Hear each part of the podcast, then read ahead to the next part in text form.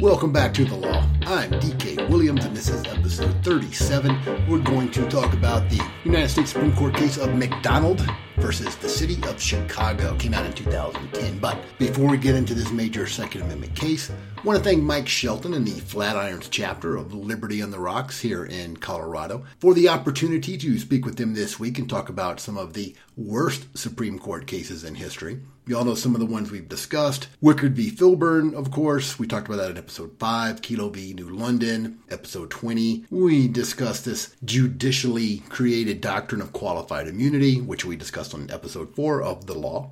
And we went over several other important Supreme Court precedents. It was a great discussion, a lot of fun, great time, great questions, comments from the uh, the people attending. The video of it should be up soon, and I'll link to it on the podcast uh, Facebook page, which is The Law with DK Williams. Um, if you haven't already liked that page on Facebook, great if you would. Or to quote David Wooderson, be a lot cooler if you did.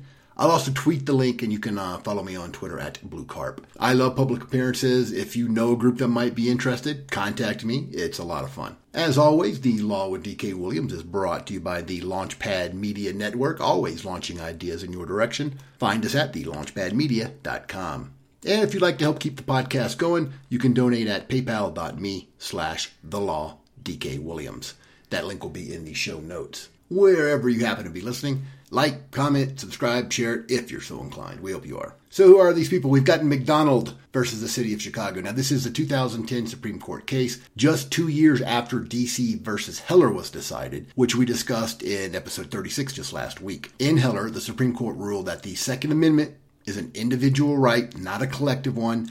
It's not tied to membership in a militia because everyone is in the militia. So that was in 2008. Why didn't Heller decide that issue once and for all? What was left with McDonald versus Chicago? Well, because as we've talked about before, the Bill of Rights, which is more accurately the Bill of Restrictions, because it doesn't grant any rights, it restricts government's authority. The Bill of Restriction only applies to the federal government. Unless that particular right or restriction, more accurately, on the government has been incorporated to apply to the states via the 14th Amendment. Heller only applied to DC, which is the federal government. This case, McDonald versus Chicago, wanted to apply the Second Amendment restriction on government that government shall not infringe upon the right to keep and bear arms to the states. And in this context, states also means its subdivisions like cities and counties. So this is straight from the opinion written by Alito. It was a 5 4 decision, and we'll get into the breakdown of it. But Otis McDonald is the named plaintiff. There are other plaintiffs as well, but McDonald's first, so he gets his name on it. Otis McDonald, Adam Orlov, Colleen Lawson, and David Lawson are the Chicago petitioners. Chicago residents who would like to keep handguns in their homes for self defense, but are prohibited from doing so by Chicago's firearms laws. A city ordinance provides that no person shall possess any firearm unless such person is the holder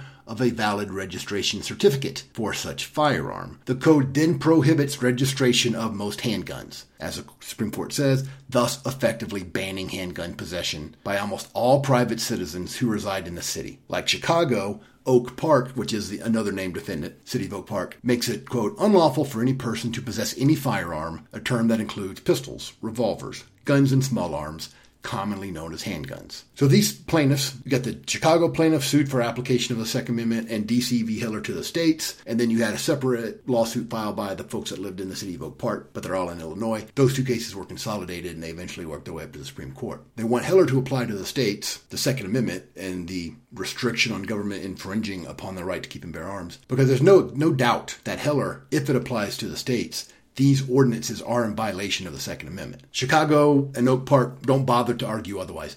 They just argue that the Second Amendment should not be incorporated to the states via the 14th Amendment, and therefore they can infringe upon the right to keep and bear arms. So it was 5 to 4 in favor of incorporation. So the Second Amendment does apply to states. The plaintiffs won, and those laws banning firearms were thrown out. 5 4, this is the same vote, same number vote, as the Supreme Court had in D.C. v. Heller just two years ago. The only difference was that Sotomayor had replaced Souter. In Heller, Souter voted against the Second Amendment, and Sotomayor kept that vote in the same place in McDonald. So you had one person switch on the Supreme Court, but the vote was stayed the same 5 to 4. And I think it's something to note when a progressive hero like Sotomayor, whom I like on many civil rights issues, replaces a Republican nominee, David Souter, and they're both against the Second Amendment. Funny how that happens. And when I go to a sporting event, I like to look at the team roster, see how long the players have been there, how long they've been on that team, where they went to school, their height and weight and the like. I kind of like to do the same thing with the Supreme Court, which president appointed them, how long they've been on the bench, and where they went to law school. Don't really care so much about their height and weight. So Samuel Alito wrote this opinion. He was appointed by W in 2006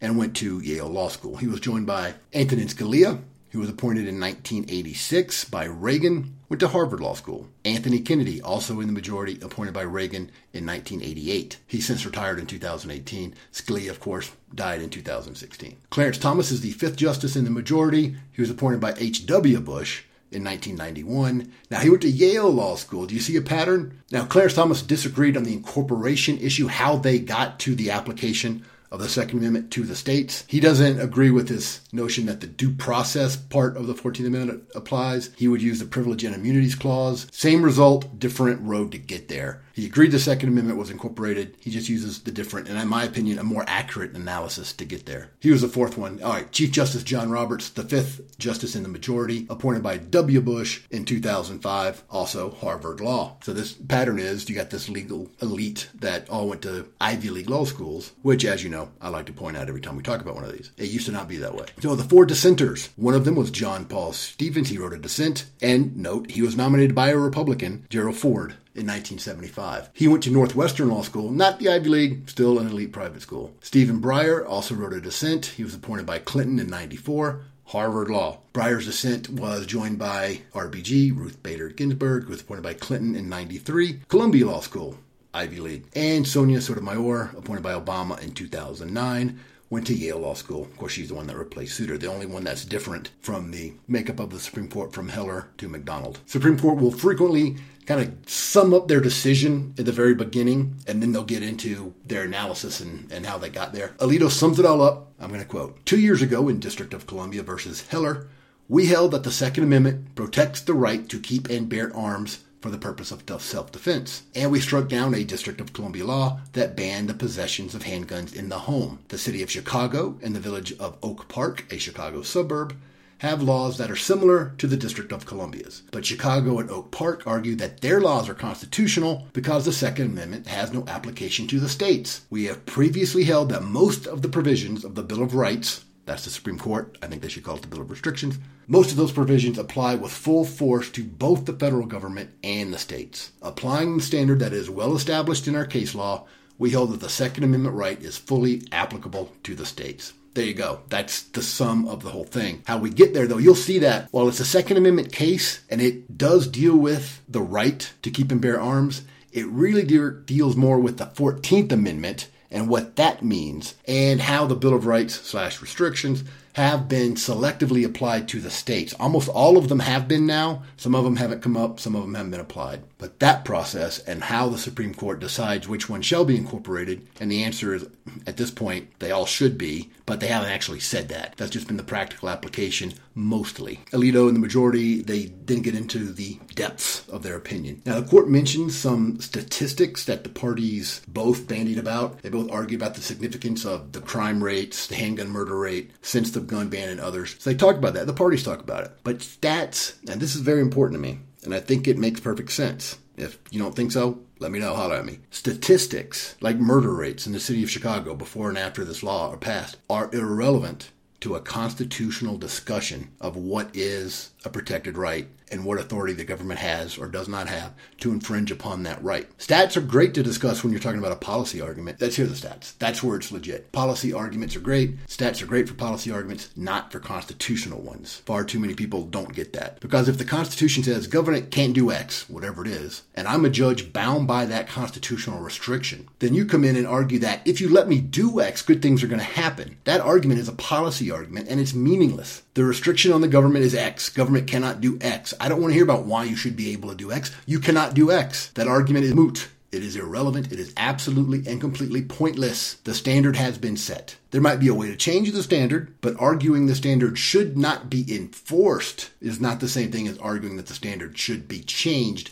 And the process for changing the constitutional standard is to amend the Constitution, not to make arguments to the Supreme Court or any other judge. Constitution has been amended numerous times. It works. It's hard to do. It's difficult. That's the point. It's supposed to be difficult to do. The Supreme Court isn't supposed to just decide that something is good policy and that therefore the Constitution should be changed by the Supreme Court. So while the Supreme Court reached the correct ruling here, I wish they hadn't even mentioned these policy arguments and the statistics to back them up. The stats can show guns are either good or bad depending on the argument and how you're using them, right? Stats can show almost anything, but they're irrelevant to a constitutional argument, to a constitutional analysis. I'll quote another part of the opinion that describes the name plaintiff Otis McDonald because it personalizes him, and I think that's important to do. Alito wrote, Several of the Chicago petitioners have been the targets of threats and violence. For instance, Otis McDonald, who is in his late 70s, lives in a high crime neighborhood. He's a community activist involved with alternative policing strategies, and his efforts to improve his neighborhood have subjected him to violent threats from drug dealers. And there's another one. Colleen Lawson is a Chicago resident whose home has been targeted by burglars. In Ms. Lawson's judgment,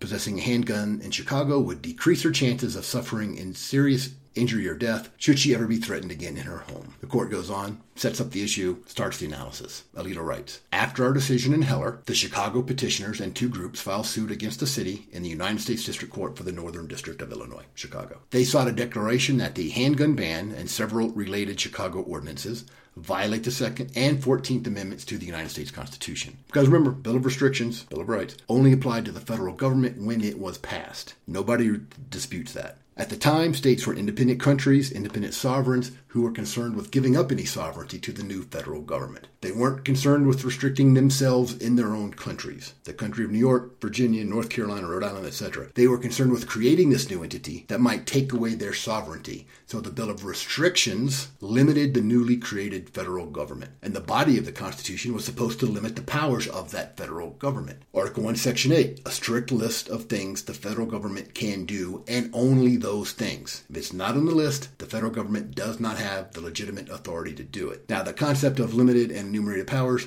still had some force behind it until 1942 when the Supreme Court tossed out those constitutional limits in Wickard v. Filburn, which we discussed in episode 5. And that's where the Supreme Court said that the legitimate congressional power to regulate commerce among the states also gave Congress the power to regulate activity that was neither interstate nor commerce I kid you not, we've talked about this. It's it's it's complete usurpation of state power by the federal government. So that opened the door for Congress to regulate almost anything and eviscerated the entire concept of federalism, which defined the separation of the federal and state powers. So the Bill of Rights did not apply to the states. That's where I'm going with this. When the 14th Amendment was passed after the Civil War, and we'll get into the language in the court's analysis of the 14th Amendment, the Supreme Court started discussing the application of the Bill of Restrictions to the states. Should the states be forced to abide by those same restrictions listed in the first eight amendments to the Constitution. They didn't do it all at once. They didn't say, yes, the entire Bill of Restrictions rights applies to the states. They didn't do it that way. They did it piecemeal. And the Second Amendment is one of the last ones that they've dealt with and the last ones they have incorporated to the states. And since the Supreme Court had never incorporated the Second Amendment to the states prior to McDonald in 2010, the District Court and the Seventh Circuit felt that they couldn't do it. It's not their place. Alito for the court writes,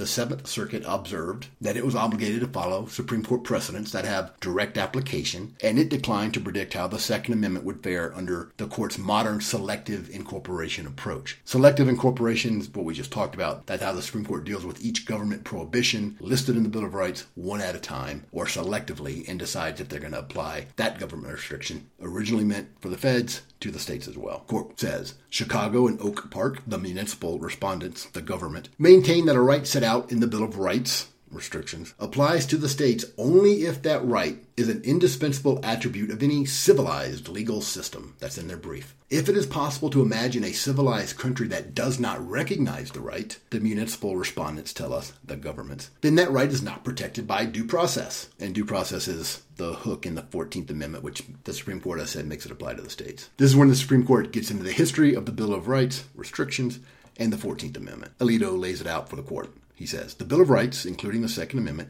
originally applied only to the federal government, like we were talking about. The constitutional amendments adopted in the aftermath of the Civil War fundamentally altered our country's federal system. The provision at issue in this case, Section 1 of the 14th Amendment, provides, among other things, that a state may not abridge the privileges or immunities of citizens of the United States, or deprive any person of life, liberty, or property without due process of law. So again, amendments 1 through 8 specifically apply to the feds only. Government, federal government cannot do certain things. The 14th Amendment specifically does apply to the states. Among other things, it directly overturns the Dred Scott decision, which said former slaves were not citizens. So, the Section 1 of the 14th Amendment, and there's more to it after Section 1, but that's the, the important part for this case, says all persons born or naturalized in the United States and subject to the jurisdiction thereof, and this is where we get the birthright citizenship thing but that's not what this that's not what we're discussing today. All those people are citizens of the United States and of the state wherein they reside. Because in the Dred Scott case, Justice Taney made a distinction about being a citizen of the U.S. and being a citizen of the state and the different things that that meant. 14th Amendment says they're the same thing. 14th Amendment says no state, again, this applies to the states, not to Congress.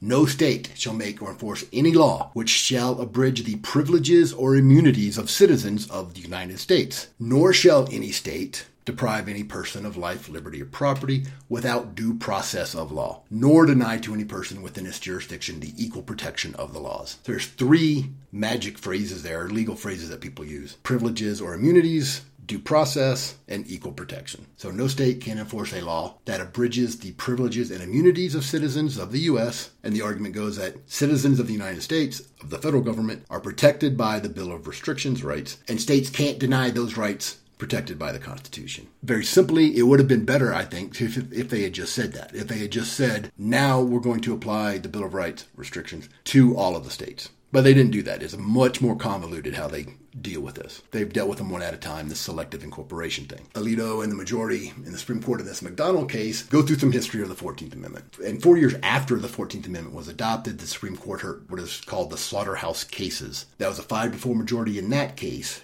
And it's basically agreed now by most everybody, most legal scholars, no matter what their basic philosophies are, is that they screwed the pooch in this one. The four person minority in the slaughterhouse cases was right, but it's never been overturned because of this concept of precedent and stare decisis. So these cases dealt with the application of the privileges and immunities provision of the 14th Amendment. So these cases, I'm going to quote Alito again, involve challenges to a Louisiana law permitting the creation of a state sanctioned monopoly on the butchering of animals within the city of New Orleans. Justice Samuel Miller's opinion for the court concluded that the privileges or immunities clause protects only those rights which owe their existence to the federal government, its national character, its constitution, or its laws. Several things wrong with that, but rights, no right owes its existence to the federal government to begin with. We have natural rights that the federal government has been told they cannot infringe upon or violate. The court held that other fundamental rights, rights that predated the creation of the federal government and that the state governments were created to establish and secure, were not protected by the Privileges and Immunities Clause.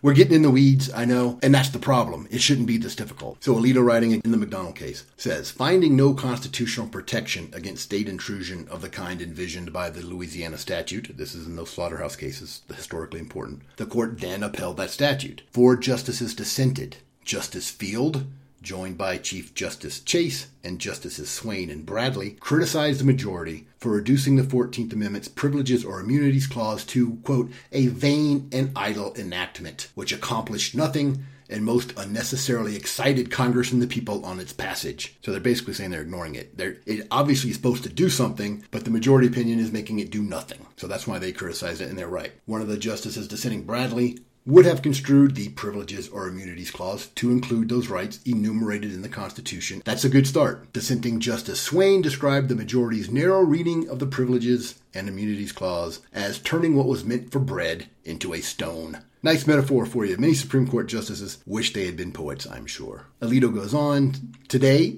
many legal scholars dispute the correctness of the narrow slaughterhouse interpretation, including Clarence Thomas, who he's citing here in a dissent. And another quote Scholars of the 14th Amendment agree that the clause does not mean what the court said it meant in 1873, the slaughterhouse cases. But the court here, in my opinion, in McDonald and in Justice Thomas's opinion, in his concurrence, because he agreed with the outcome, Second Amendment does apply to the states. He just got there a different way. So I'm with Justice Thomas. The court itself is overly deferential to precedent. Thomas is not in this case. Now, of course, precedent in stare decisis, which is just sticking with prior cases decided so we can have some stability in the law, even if they're wrong, or you think they might be wrong, that's not enough reason to vote to overturn it. That's the idea. It's a big deal today. Progressives are downright aghast at the possibility that with the relatively more conservative makeup of the Supreme Court, Roe v. Wade might be overturned. That concern for precedent is selective. Call them out on that. Get them to acknowledge they want certain precedent maintained, but not other precedents. So they want Roe versus Wade maintained, and they talk about precedent and stare decisis. But then you say, but you don't apply that same respect or consideration to, say, Citizens United, do you? And make them go blah, blah, blah, blah.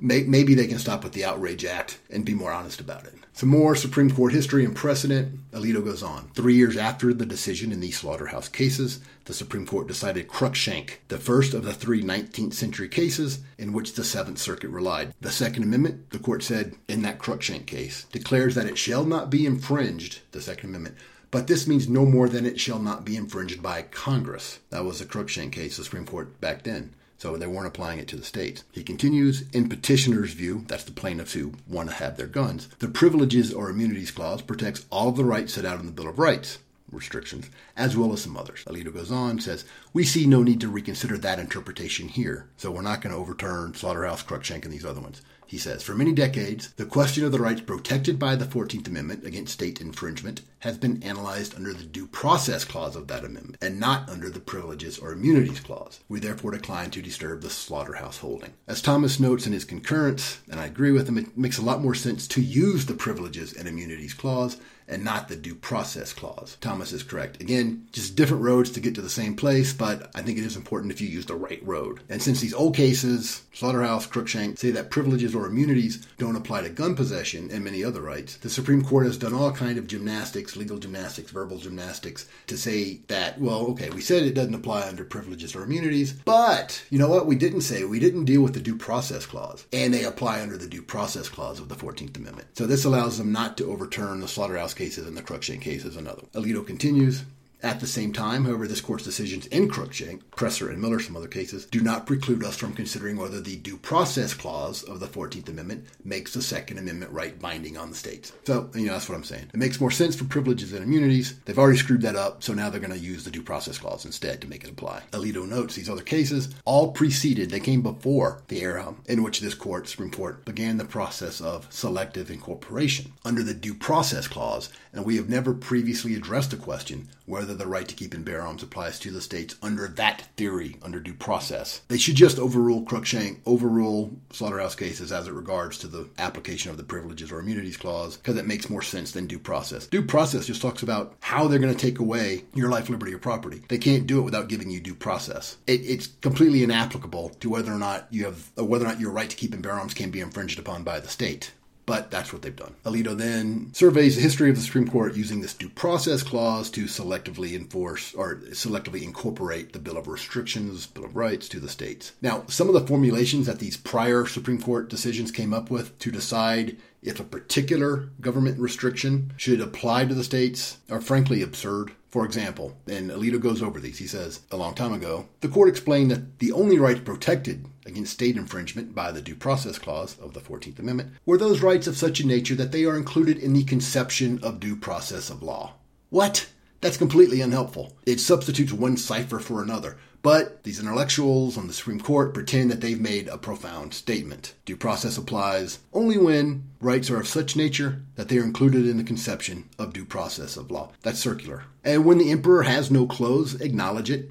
When the Supreme Court is absurd, let's acknowledge it, and they are here. Alito and the Supreme Court and McDonald try to clean that up some, but they kind of talk about what they need to clean up. In another earlier incorporation case called Twining, Alito says the court referred to immutable principles of justice, which inhere in the very idea of free government, which no member of the Union may disregard. What, again, completely unhelpful and meaningless. Big words that have no practical application. One more example of these old cases that are supposed to help us decide which government restrictions are going to be applied to the states. Alito wrote about another case where the court spoke of rights that are so rooted in the traditions and conscience of our people as to be ranked as fundamental. Again, completely unhelpful. In another case, the court famously said that due process protects those rights that are the very essence of a scheme of ordered liberty and essential to a fair and enlightened system of justice. What gibberish. This is what happens when intellectuals create law. They create gibberish and pass it off as smart. the emperor is naked. And Alito's basically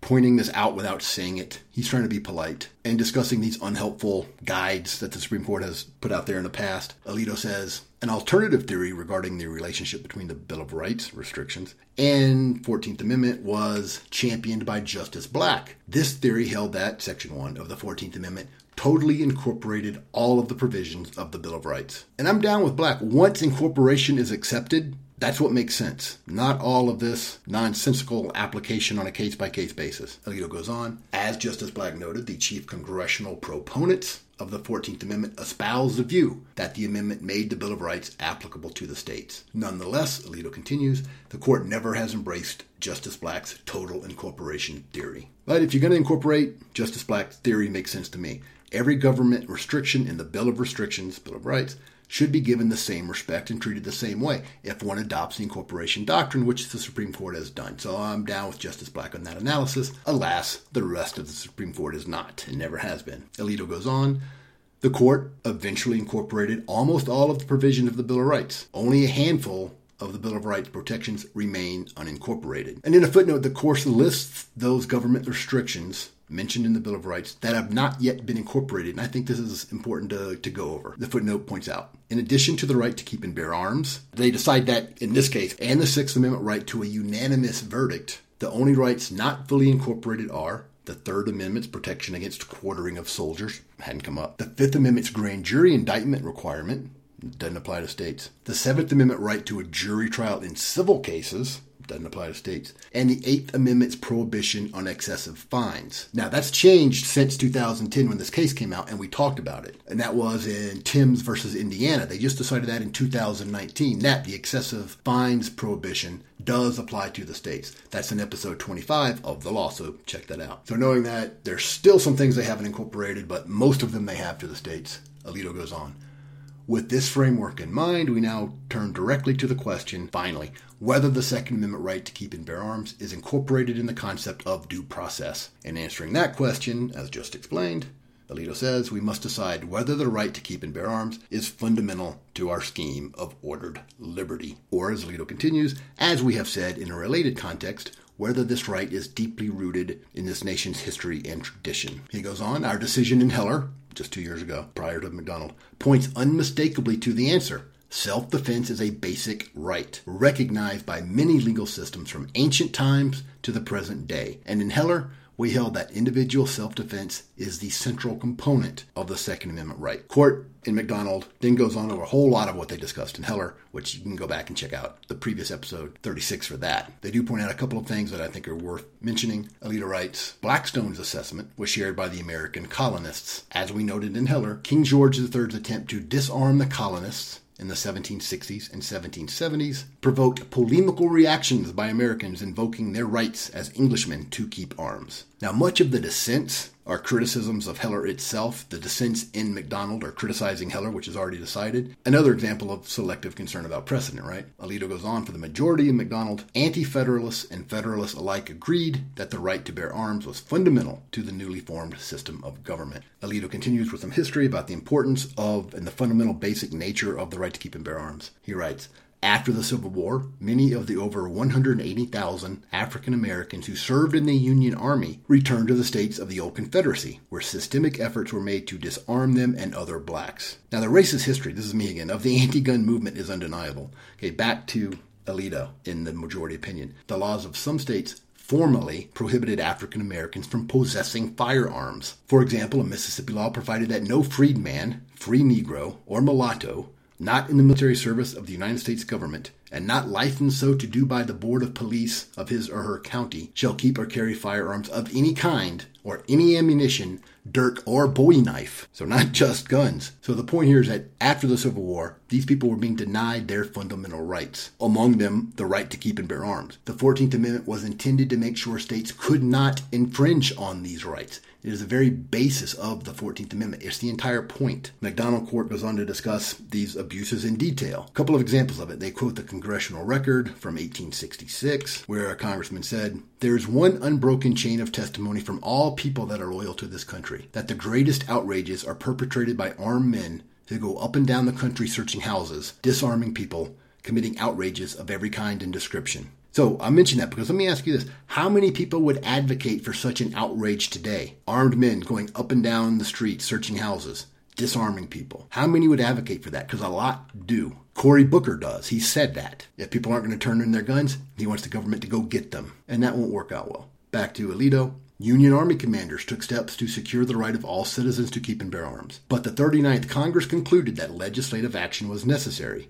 Its efforts to safeguard the right to keep and bear arms demonstrate that the right was still recognized to be fundamental. The most explicit evidence of Congress' aim appears in Section 14 of the Freedmen's Bureau Act of 1866, which provided that the right to have full and equal benefit of all laws and proceedings concerning personal liberty, personal security, and the acquisition, enjoyment, and disposition of estate, real and personal, including the constitutional right to bear arms, shall be secured to and enjoyed by all the citizens without respect to race or color or previous condition of slavery. Section 14 of the Freedmen's Bureau Act of 1866 thus explicitly guaranteed that all citizens, black and white, would have the constitutional right to bear arms. So again, it is fundamental, always been considered fundamental, and beyond that, any attempt to deny people of that historically has been racist. Here's a good quote from history that Alito cites. It's got some good imagery. Senator Samuel Pomeroy, he was a Kansas senator, he was Republican, described three indispensable safeguards of liberty under our form of government. One of these, he said, was the right to keep and bear arms. Quoting Pomeroy Every man should have the right to bear arms for the defense of himself and family and his homestead. And if the cabin door of the freedman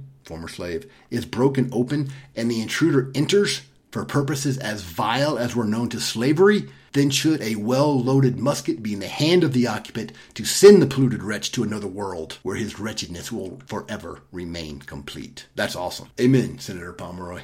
Amen. But the modern anti gun activists disagree with you. They want that polluted wretch to be able to do whatever he wants to do to that former slave. So Alito gets to the point where he says, In sum, it is clear that the framers and ratifiers of the 14th Amendment counted the right to keep and bear arms among those fundamental rights necessary to our system of ordered liberty, which is why the founders restricted the federal government from infringing on that right, that right that already existed. Alito goes on for the majority. Despite all this evidence, municipal respondents, the government who wants to ban guns, contend that Congress, in the years immediately following the Civil War, merely sought to outlaw discriminatory measures taken against the freedmen, the former slaves, which it addressed by adopting a non discrimination principle, and that even an outright ban on the possession of firearms was regarded as acceptable so long as it was not done in a discriminatory manner. In other words, you can ban them for everybody, but you can't just ban black folks from having them. But it means you can ban black folks from having them if you also ban white folks from having them. Alito says very politely, quote, this argument is implausible. So, this rule about the 14th Amendment just being an anti discrimination rule, why is that a bad argument? Alito explains. If that were so, then the First Amendment, as applied to the states, would not prohibit non discriminatory abridgments of the rights to freedom of speech or freedom of religion. So they could ban everybody from speaking. They just couldn't say black folks can't speak or white folks can't speak. They could ban everybody. That's the argument that the state is making here, the city of Chicago is making. Alito goes on. The Fourth Amendment, as applied to the states, would not prohibit all unreasonable searches and seizures, but only discriminatory searches and seizures, and so on. We assume that this is not municipal respondents' view. So, what they must mean is that the Second Amendment should be singled out for special and specially unfavorable treatment. We reject that suggestion. Alito is being nice this anti incorporation argument for the Second Amendment, the argument is a farce. It's a joke. No person with any dignity would make that argument. But many, many people have no dignity. What they have is a hatred of guns. And that hatred, that fear, is far more important to them than their dignity. Specifically, the Supreme Court says, Alito goes on for the majority. If the 39th Congress had outlawed only those laws that discriminate on the basis of race or previous condition of servitude, African Americans in the South would likely have remained vulnerable to attack by many of their worst abusers, the state militia and state peace officers. Alito is correct. And as most social justice warriors believe very correctly, peace officers disproportionately abuse people of color even today. But so many people that are anti gun and social justice warriors, they're so fearful of guns. They want to deprive those people of color the right to defend themselves. In practical application, they want to give the state and the police another reason to disproportionately negatively affect